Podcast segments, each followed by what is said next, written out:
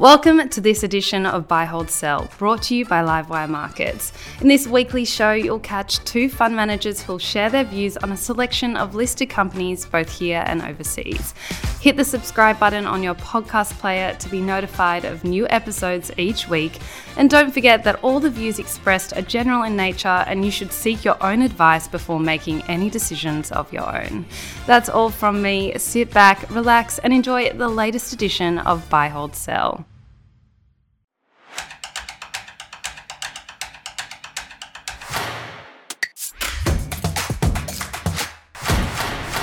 Hello and welcome to Livewire's Buy, Hold, Sell. My name is Chris Conway. Today we are very lucky to be joining you from Melbourne, my hometown, as we don't often get to hear from fundies from here.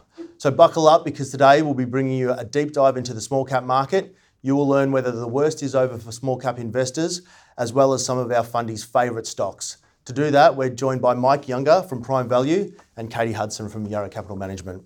It's been a tough 12 months for small cap investors. Is the worst over? Or are there still risks on the horizon? Katie, we'll start with you. Uh, we think the, the worst is over, certainly from an interest rate perspective. Uh, we do a lot of work understanding what's going on with inflation, and all the data points we're collecting suggest inflation is on the way down. Uh, freight rates have normalised, uh, supply chains are starting to normalise, hard and soft commodity prices have certainly come down, and all of that means that we think interest rates are certainly done for now. Uh, we'll still, still see the effect of that flowing through the economy, of course. Um, the one area we are mindful of where we think we may not be done in terms of the worst being over is with with credit and credit flows are starting to flow out. You know, we really want to be careful of companies that rely on capital recycling as part of their business model uh, because we think there's still work to go on that front. Mike, what about you? Do you think the worst is over or there's still some risks out there? Look, it's possible uh, that the worst is over. I think from an earnings perspective, there are still risks there. You know, we really haven't seen the effect of the interest rate increases fully flowing through to households just yet. Um, and you've got the fixed rate mortgage cliff, which in the June quarter and the September quarter have got their greatest rollovers happening. Um, so we think that that is still yet to manifest in company earnings. But from a price perspective, you've got the small ordinaries index down about 20% from its peak at the end of December 2021. And uh, the large caps are up a little bit since that time. So Price has moved ahead of earnings in small caps. And when we drill into it, the industrials are actually trading below where they were pre COVID, um, which is almost the only asset class where we've seen that phenomenon happen. So we know that small caps rebound harder than large caps do. We also know that markets move up before the economic data bottoms. And so that's why I say it's possible. Mike, you sort of touched on it there. We'll explore it a little bit deeper. How much value are you seeing in the small cap space right now? Well, the index PE is probably about in line with long-term average, around 17 times or thereabouts. Um, that seems okay. The issue is earnings risks are still there. Um, but the great thing about small caps is that you do have lots of pockets of opportunity. And so when we look at our portfolio, around a third of the stocks that we own um, trade on a PE of less than 13 times. So there are opportunities out there. Katie, what about you? Are you seeing some value in the small cap space at the moment? Yeah, I think Mike's right that um, it's certainly in terms of where the multiple is um, looks interesting. What's even more interesting is relative to large caps, small caps have had a big risk off environment. Uh, and relative to large caps trading at probably 20 year lows. So that relative valuation opportunity certainly speaks to uh, compelling opportunities in the small cap space at the moment. Um, and so we're finding a lot of opportunities, particularly in the growth part of the market, with risk off last year, growth selling off uh, we're certainly finding a lot of opportunities there.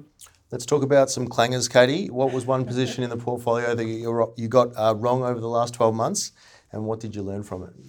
So our worst performing stock last year was Megaport. Um, we had an underweight to the technology part of the market. We had a big underweight to the unprofitable technology part of the market. So we certainly got the sector call right, but owning Megaport um, proved to be uh, certainly quite challenging.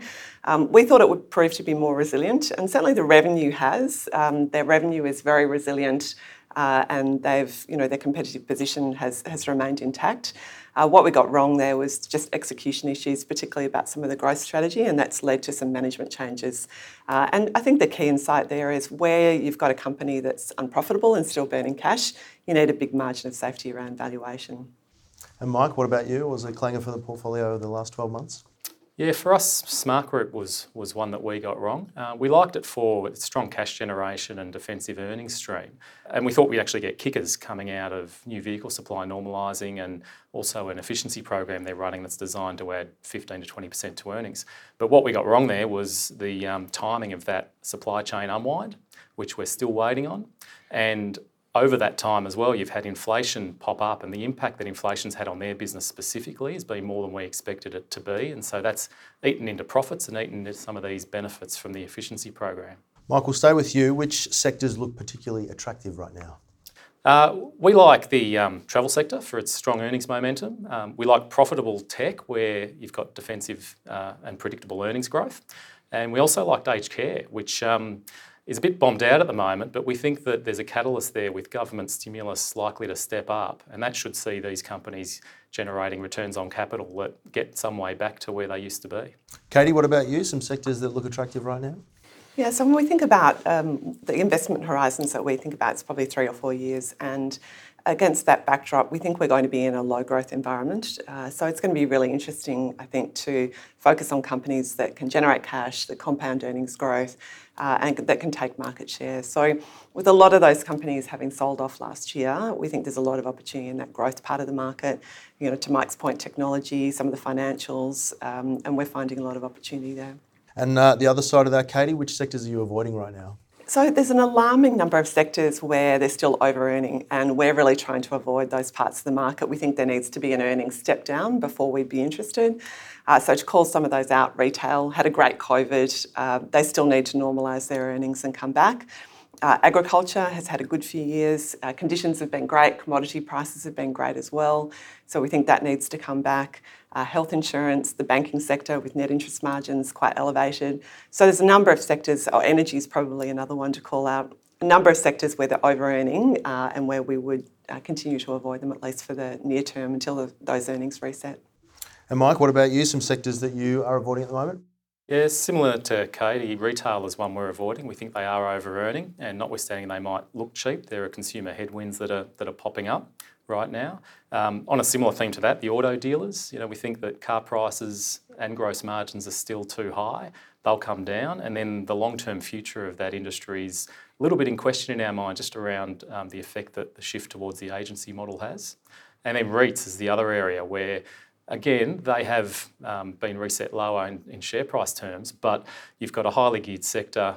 The cost of funding is continuing to increase, and we haven't yet really seen any valuation rebasing happen. Mike, the million dollar question if you had to go all in on one stock, one small cap, what would it be and why? Yeah, well, of course, we'd never do this, uh, Chris, but if, if, if we had to, uh, it would be News Corp okay. um, for us. It's a company that has a number of um, great businesses under the hood. Uh, you've got realestate.com.au, which is the world's most profitable real estate portal, uh, Move, which is the second largest real estate portal in the US, and Dow Jones, which includes Wall Street Journal and uh, Barron's Group.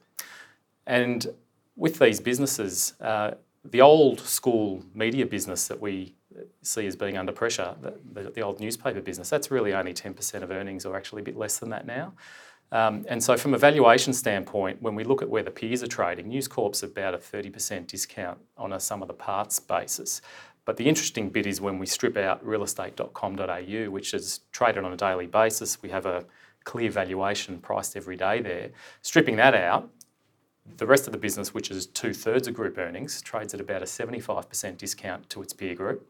And so we think that the uh, risk reward there is extremely favourable for investors. And Katie, what about you? One small cap, uh, one small cup that you would go all in on? So I'm going to go a bit different. So we we have a resources um, research capability as part of our team. We've added a lot of value in that part of the market. I know uh, some small cap investors don't, so that's one that I thought I'd call out. Uh, copper is a commodity we're really positive on for the longer term. It should be a beneficiary of the uh, energy transition, and unlike some uh, commodities like lithium, is trading much closer to its marginal cost of supply. Uh, it's difficult to access supply, so that should support the commodity price over time. Uh, and with Oz Minerals now under takeover, it's hard to find really good exposure. So we think Sandfire will be a winner there. They've got two really good mines. They've good long life with those mines. They're a, a quality cost producer. Um, they've recapitalised the balance sheet and having board and management renewal, which we think will be positive as well. So, uh, copper and Sandfire. Well, that's all we have time for today. If you enjoyed that episode of Buy, Hold, Sell as much as I did, make sure to give it a like and don't forget to follow our, our YouTube channel because we're adding great new content every week.